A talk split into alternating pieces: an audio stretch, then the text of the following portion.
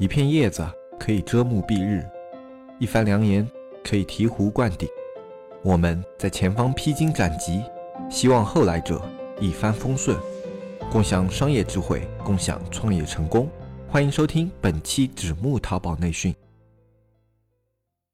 大家好，我是黑泽。今天呢，依旧是由我来给大家带来这一期的淘宝经验分享。今天这一期的内容呢，我们讲的比较综合性一点吧，然后回答一些大家在社区里面很普遍性的一些问题。首先呢，我们来聊一聊啊，最近为什么大海老师没有出现在这个节目里面？就有很多人在我们的后台留言啊，还有在社区里面问，就最近大海老师很久没有做节目了啊，最近都是我们黑泽在做单口相声啊，也不算单口相声，前段时间请了雨夜大神来做两期访谈，然后剩下的时间呢，就是黑泽一个人自己在这里叨逼叨逼叨，跟大家说一些有的没的，呃，关于淘宝的一些东西。然后我们大海老师就很久没有来给大家灌鸡汤了，大家非常想念大海老师。然后这边我简单的跟大家说一下，为什么大海老师最近没有来录节目吧？因为大海老师之前的时候录节目也说过，他今年的时候想要做一个线上和线下的两方面的一个新的商业布局，因为他的啊年纪比我稍微大一些嘛，然后他想要。稍微做一点转型啊，包括年纪大了，身体各方面都吃不消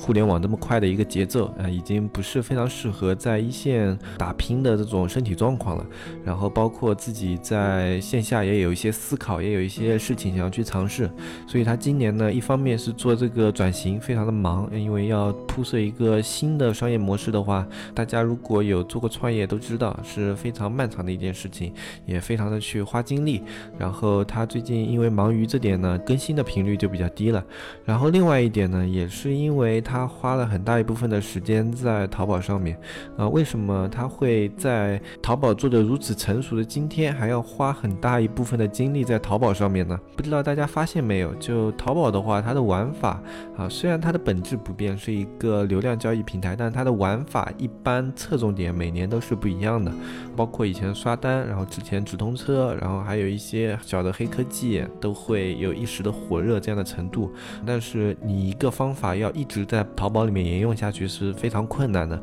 啊。然后我们大海老师呢，今年就是在研究淘宝最新的一个方向，包括就是一个新的流量获取渠道，以及压低我们的推广成本。因为不知道大家注意到没有，之前的话，三幺五淘宝查封了非常大的一批店铺。我们节目当时也是非常非常早的时候，基本上就在三幺五那时候，我们就已经开始告诉大家了，这段时间一定不要刷单啊。我们那时候做了节目之后呢，我们社区里面也是很快的做了通告，但是后来还是有很多的卖家朋友说，哎呀，最近这个店被扣了十二分，怎么办？能不能消掉这个扣分？哎呀，我那个店四十八分被封店了，有没有办法重新开店？其实这种。好的办法是没有的。就以前的淘宝还有一些渠道，你可以去找一些认识的人去做扣分。现在淘宝它管理越来越规范，你要去做这方面的一个消分啊什么的都是非常困难的。所以我们当时之前就已经在节目里面跟大家打好招呼了，就这段时间你肯定不要去刷单。你去刷单，大部分的情况下都是会被淘宝查处的。而且我说过了，大部分的中小卖家以及不是特别大体量的大卖家这种群体，就是淘宝三幺五打击的对象。我当时节目里面大家。可以去看一下吧，那一期就一个重要的通知啊，节目也是取得非常赚人眼球的这种题目，就希望大家能够去来听一下这一期啊。结果还是有很多的我们社区卖家朋友中招了，我们这些过来人也是吃过亏的，就包括三幺五，它是一年比一年严的。我们在最早的时候，我们一开始也用过刷单嘛，在那一年大量刷单的时候，也是在三幺五里面吃过亏，所以我们每年三幺五都会告诫一些自己身边的运营，然后后来自己做节目嘛。做节目也会来告诫一下大家啊，我们都已经这样说了，而且我们特地开了一期节目去强调这个事情。然后因为三幺五的时候一个对刷单的严厉打击，后来会引发出一件什么事情呢？因为刷单你不能用了，不能用了以后，很多的卖家他们都会考虑把资金扩大，然后去开直通车。这样的话就导致了我们最近的一个 PPC 明显有一个大幅度的升高。像 PPC 的话，行业这种 PPC 你升高个零点二、零点三都已经算是比较大幅度了，因为流量成本。本的话，扩大零点三，对于体量大的卖家来说，这个成本的上升是非常恐怖的。虽然你小卖家可能感觉不是特别明显，但是其实对于大卖家来说，他每天一一两万个点击，每天相差三毛钱一个点击的话，就要相差两三千一天，然后一个月下来，这个投入的相差额度是非常大的啊，更别说那些十几二十万的卖家了。这个就是流量成本的一个上升，在我们看来的话是比较明显的，对于小卖家可能没有特别明显的感觉啊。那么在吃不消这样的做法的情况下呢，大海老师在前段时间就已经开始去寻求一些别的一些流量途径。像我们的话，我跟大海老师都算是每年都会在一线打拼一段时间的这种互联网生意人吧。因为像有的人他们在互联网的模式比较成功以后，他们会选择一个功成身退啊，让团队大幅度的去。运营这些互联网的东西，然后自己呢更多的去做一些团队的整合啊这样的工作。但是我跟大海老师，我们两个人都是每年都都会花一部分的时间去冲到一线，去了解一些一线的知识以及新的一些技巧的尝试。因为淘宝这个生意，如果你太长时间脱离一线的话，你会对这个局势的判断啊，以及现在环境的判断有一个错误的认知。这种错误的认知有时候会导致你做出比较头疼的商业决策。就你回头再去看这个商业决。策就会觉得当时自己这个商业决策非常的弱智，脱离一线的话就会产生这样的情况。所以包括我们在刷单之后，我们也是自己去花了很长时间去学习直通车。包括淘宝客很火热的一段时间的时候，我们也自己去找过一些淘客资源。就我们每年都会去做一些比较一线的工作，就把自己当成一个运营啊，有的时候甚至会看一下别的店铺风格，然后自己去制定一些美工模板，去做一些这样的工作啊，就是为了不让自己跟淘宝这个整。体的行业脱节，保持自己的思维永远处于在一个一线的状态，跟上一线的节奏。那么大海老师呢？他现在也是是在做这么一样的一件事情。他最近呢是非常快的去做一个转型，就是想要把直通车的这一部分的投入，尽可能的把它从其他的流量口子弥补回来。然后他已经花了很长时间去研究一些新的流量口子，最近都在外面跟一些运营交流，然后也是在学一些技术啊。所以说呢，最近大海老师就没有来。做这个节目，因为他花了很多的时间在那个方面。我呢，跟大海老师有一点不一样，虽然我每年也会去做一些一线的尝试，但是我往往不是冲在最前面那一个，因为冲在最前面的话，包括你的财力、还有你的精力、还有人力投入都是非常大的。像我的话，我比较偏向于就是别人已经有了一套比较成熟的体系，然后很快的去接受它，因为我的接受能力比较强嘛。相对于这种做法的话，你的人力、精力、财力投入都会更加小一。些，哪怕你花一部分去学习一下这个方法，只要我认识人里面，我有觉得非常信任的人，他已经验证过这套方法了，那那我就会花一部分钱去把这套方法学过来，然后自己再进行尝试，再进行整合，再进行自己类目的一个适配啊，我是更加喜欢这样的一个做法啊。这个做法的差别像什么呢？很像阿里巴巴跟网易的区别。像阿里巴巴这个公司的话，它包括支付宝啊啊，包括它去做淘宝平台啊，都是比较非常走前的，就是自己去。创新的一个公司，他喜欢自己去创出一些生意模式来，包括他后来对于线下的一些投资战略放的也是比较的远，就是他很少去跟着别人的脚步做东西。而网易呢，它就恰恰相反，它的体量永远不会特别特别的大，但是它的节奏就永远会慢别人那么一步。比如说啊，先百度网盘已经做得非常好了，然后它有个网易云盘，先印象笔记已经做得非常好了，然后他看到这一块的市场，再用精细化、更加好的一些操作去做一个。有道云笔记啊，包括谷歌翻译这个市场一直比较火热，然后他就会花时间去做一个有道翻译。他永远不是第一个吃螃蟹的人，但是他的节奏也不会特别的慢，他会洞悉现在市场上比较成功的案例，去做出很快的一个跟随姿态。那我呢，就是更加接近于网易，而大海老师呢，他就更加接近于阿里巴巴这样的一个商业模式的选择。这种模式不能说谁对谁错，可能大海老师他做的永远会比我的盘子更大一点，因为他。的尝试比较前沿，然后他走得更快，那么他一定可以拿到比我更大的那一部分的资源，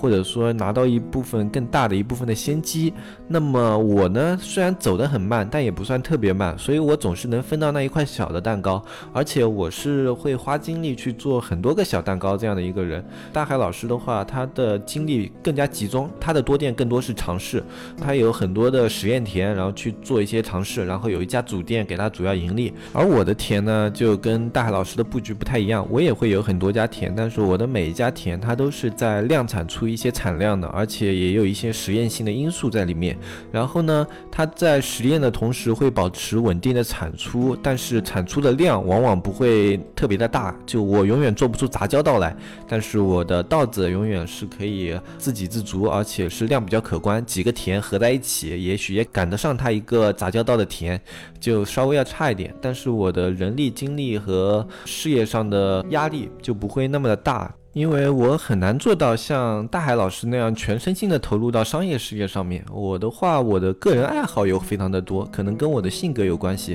如果我把我的全部精力都投入到事业上面的话，我会舍弃掉非常多的个人爱好。比如说，我平时会喜欢看一些美剧、电影，然后包括看一些文化类的书啊，推理小说啊、史书啊，然后还有技术性的一些书啊，这种东西我都会比较去喜欢去看。就这些东西，可能有的人是当专业性的书籍在看。啊，包括一些啊外语书，比如说日语的一些标准课程这种东西，还有啊英语的一些课程的那些书籍，比如说四级、六级这样的书，我会当成一个爱好在看。所以我这个人可能比较的古怪。那因为这些原因呢，我在商业上的时间投投入是没有像大海老师那么全身心的投入的。比如说，可能我们每天，我们两个人每天都可能会工作十五六个小时，但是我的话，真正放在生意的工作时间大概十二个小时，我会一定腾出来两三个小时放在自己的兴趣爱好上面的。然后大海老师嘛，如果他一天有十五个小时在工作，他一定是十五个小时全都全身心的放在生意上面。那这样子的一个商业选择和最后的一些个人性格，就导致了我们两种做法，一个是阿里巴巴，一个是网易。但是我觉得这两种做法都不算特别差。阿里巴巴有阿里巴巴的好处，阿里巴巴永远可以保持自己的大体量，做得非常的大。然后网易呢也有自己的好处，它可以保证自己的产品的成功率。你看网易的产品一般都做得非常精细，存活率非常的高，它很少会做出比较失败的商品啊，非常少啊，甚至有时候它在自己的思考的基础上。去做出一些革新的话，甚至可以做出这个市场上的一个巨头产品，比如说像网易云音乐这样的东西。所以我觉得这两种模式都是没有问题的。然后第三种模式呢是老腾讯模式，老腾讯的模式呢就更加简单粗暴，抄袭，对吧？冠上名字，然后改一，改一改，改一改，然后就变成了自己的东西，抄袭。它的成功率和存活率也是非常的高。一个是因为它的产品用户基础，就腾讯 QQ 当时的用户基础特别的大，所以不管它怎么改啊，它总会有那么一部分的固定受。众在那里，它的产品存活率非常的高。其次，它超过的东西呢，永远是有市场的，它已经顺应过市场的需求了。然后它改的话，其实没有改动特别多的地方嘛。那么它这个产品存活率是有保障的，这也是。另外一种做法就是，我就一股脑的照搬你的东西，然后这三种公司呢，它的存活率都还是可以的。但是呢，就像我们做淘宝是一样的，你可以去做第一个去做研究的人，那么你永远会拿到最大那一份的市场份额。你也可以做抢先在前面那一步啊，去学习这些技术的人，那么你可以有一个高的存活率和一个成功率。那么你也可以稍微不要脸一点，很安全的用一些抄法去做一些抄袭习。那么这种情况下呢，啊，其实它跟第二种在淘宝上面是没有太大的差别的，因为你一般抄是抄不到的，像这种技术，很多的前沿技术你都需要花钱去学，单看和抄的话是非常难的。那么，针对这两种或者说这三种以外，剩下的一些做法都是非常非常不明智的。比如说，我在第一年我研究出来一个商品啊，非常的成功，然后我一直靠着这个商品活下去，然后活到最后，活到最后发现这个市场已经没有我了。这就非常像搜狐这家公司，搜狐这家公司它曾经是互联网行业的一个非常非常大的巨头，可能现在一个新入互联网的人对它的强大已经没有什么概念，只知道一个搜狐网，一个搜狐。视频这些啊，还有一些搜狐的一些游戏产业这样的东西，但是当年搜狐在互联网是数一数二的，它的势头要远压过像网易、阿里这些公司的。它在最早的时候，它就是一个行业内的大佬，它的门户网站是中国最大的，但是它就一直是依靠的门户网站在做一个营收，并没有做出进一步的创新。在同期的情况下，网易在做了门户网站之后，非常快的转型到了游戏行业，然后它又从游戏行业非常快的转型到了一些互联网交互端产。品，比如说什么网易考拉啊、网易云音乐啊，然后一些严选啊这样的产品，还有各种的网易云盘啊，就产品线永远没有脱节，布的非常的广。但是搜狐呢，它跟市场是曾经一度的脱节的，这跟我们淘宝也非常的像。我们淘宝有很多的卖家都是有过一些的爆款经验的，可能他并不知道这个爆款怎么起来的，只是顺应了市场，然后它自然而然的就起来了。但是在这个爆款死了以后，他再要去用原来的方法做这个爆款的时候，发现这个方法已经不行了，怎么做都做不了啊，怎么样做都没有用。那么在这种情况下呢，它就成为了一家搜狐，它的呃整体的一个店铺就已经开始跟市场脱节，然后慢慢的走向消亡。虽然搜狐公司它并没有走向死亡这么惨，但是对于我们淘宝店铺来说，很多人他就是因为自己的技术脱节和他的一个思维脱节，就导致了自己店铺的死亡啊，这是一个非常致命的行为。其实我们开始对于直通车的一个精力研究，慢慢的放缓，然后把研究重点转向了别的流量入口呢。这个时间节点是比较早的，其实是在去年年中的时候，我们就开始做这样一个转型了。因为在去年年初的时候时候，如果你是从前年就开始做淘宝的话，你会发现在去年年初的时候，PPC 有一个非常明显的一个增长值。在去年年初的那一段时间，大概可能有的类目要翻了一倍这么夸张。这个 PPC 就那个时候。我们发觉到，再接下去在直通车里面投入大量的精力的话，可能会导致我们接下来一个成本难以控制啊，或者说我们的产品利润会被大幅度的压缩啊。在这样的一个情况下，我们当时大海老师非常快开始去做了一个方向的研究，给团队指了一个方向。然后呢，我们也在关注这方面的一些操作和方法啊。但是后来的话，引申出来的都是一些当时人投机取巧的黑科技，比如说去年的摩搜。啊，这样子的，啊，没有太大实际意义。后来我们就暂时搁浅了。在今年呢，呃，年初，也就是二月份的时候，我们这边的一个老的一个运营合伙人给了我们一个新的思路。然后他是在嗯尝试了这样的方法以后，发现可行。然后后来大海老师也就非常快的跟他去做了一个项目合作，然后两个人一起研究这个方法。现在的话还还处于一个实验期，而且我估计实验的话可能是快成功了吧。具体的话还要等大海老师自己回来的时候跟大家说一下大概的这个情况。但是就我们往年的经验，可预期的来说，如果我们在今年年中到年底这段时间还没有完成直通车方向的一个转型的话，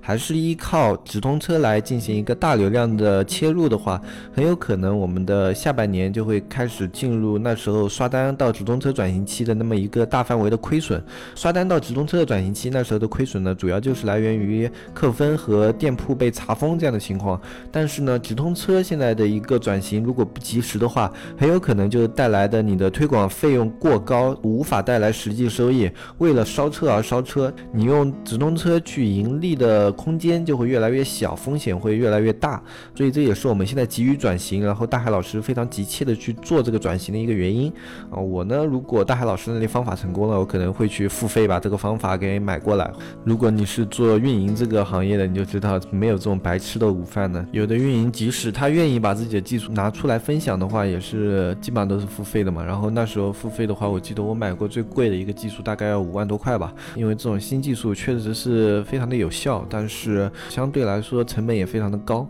有的人因为只有他会嘛，那他就是有这么一个知识产权类似在里面，然后你就要五万块去学啊。当然学来以后这个东西就是你自己的，然然后你也可以再用。用个呃三四万或者四五万稍微便宜一点再去卖给一些别人这个技术，当然你也不能做的太过分，要不然的话你以后在这个圈子里混不下去，别人不会再把技术给卖给你的，他们知道你这个人非常的过分，你有别人五万的技术，然后你拿出来啊一两千去跟别人分享一下，然后他这边就没有人来问了，然后这个技术也一下子烂了大街，他下次就不会再愿意跟你分享技术了，这也是我们圈内一个不成文的规矩吧。你可以去做一个二次销售，但是你的做法不要太。太过分。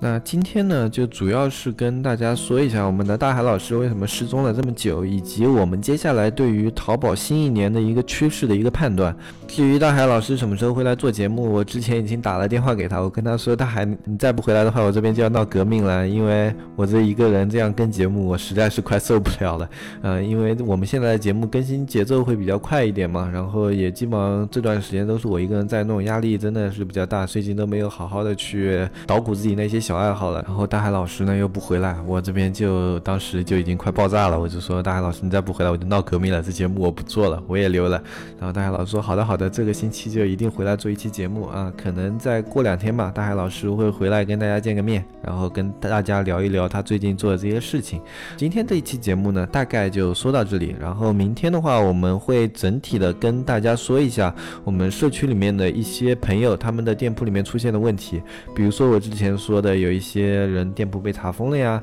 还有一些人问了一些问题，就是啊老师我们能不能不花钱来做这个淘宝啊？还有一些呢就非常有典型意义的，就是他们的爆款经验之类的问题，我会简单的在节目里面稍微讲一讲，这些内容要很细致的去讲的话，肯定是啊不是特别的好讲，我会把其中一些比较有典型的点，或者是大家可以通用的一些思路拎到节目里面来讲一下。如果大家有兴趣的话，明天可以定时定点早上七点收听我我们的节目。关于大家如果在美工方面有问题呢，可以到社区添加小安的微信，要一下雨夜大神的微信，然后雨夜大神呢会给大家的店铺美工方面啊啊，或者说你在设计方面啊有什么困难、有什么困扰的话，你都可以去联系雨夜大神，雨夜大神会给你们提出一些思路上的一些意见，以及对于页面的一些看法。我觉得这些都是非常宝贵的。对于淘宝来说，有一个人愿意给你的店铺提出意见的话啊，还是一件非常好的事情啊。如果你在运营方面有问题呢，也可以添加我们的社区，我们社区的运营和小安，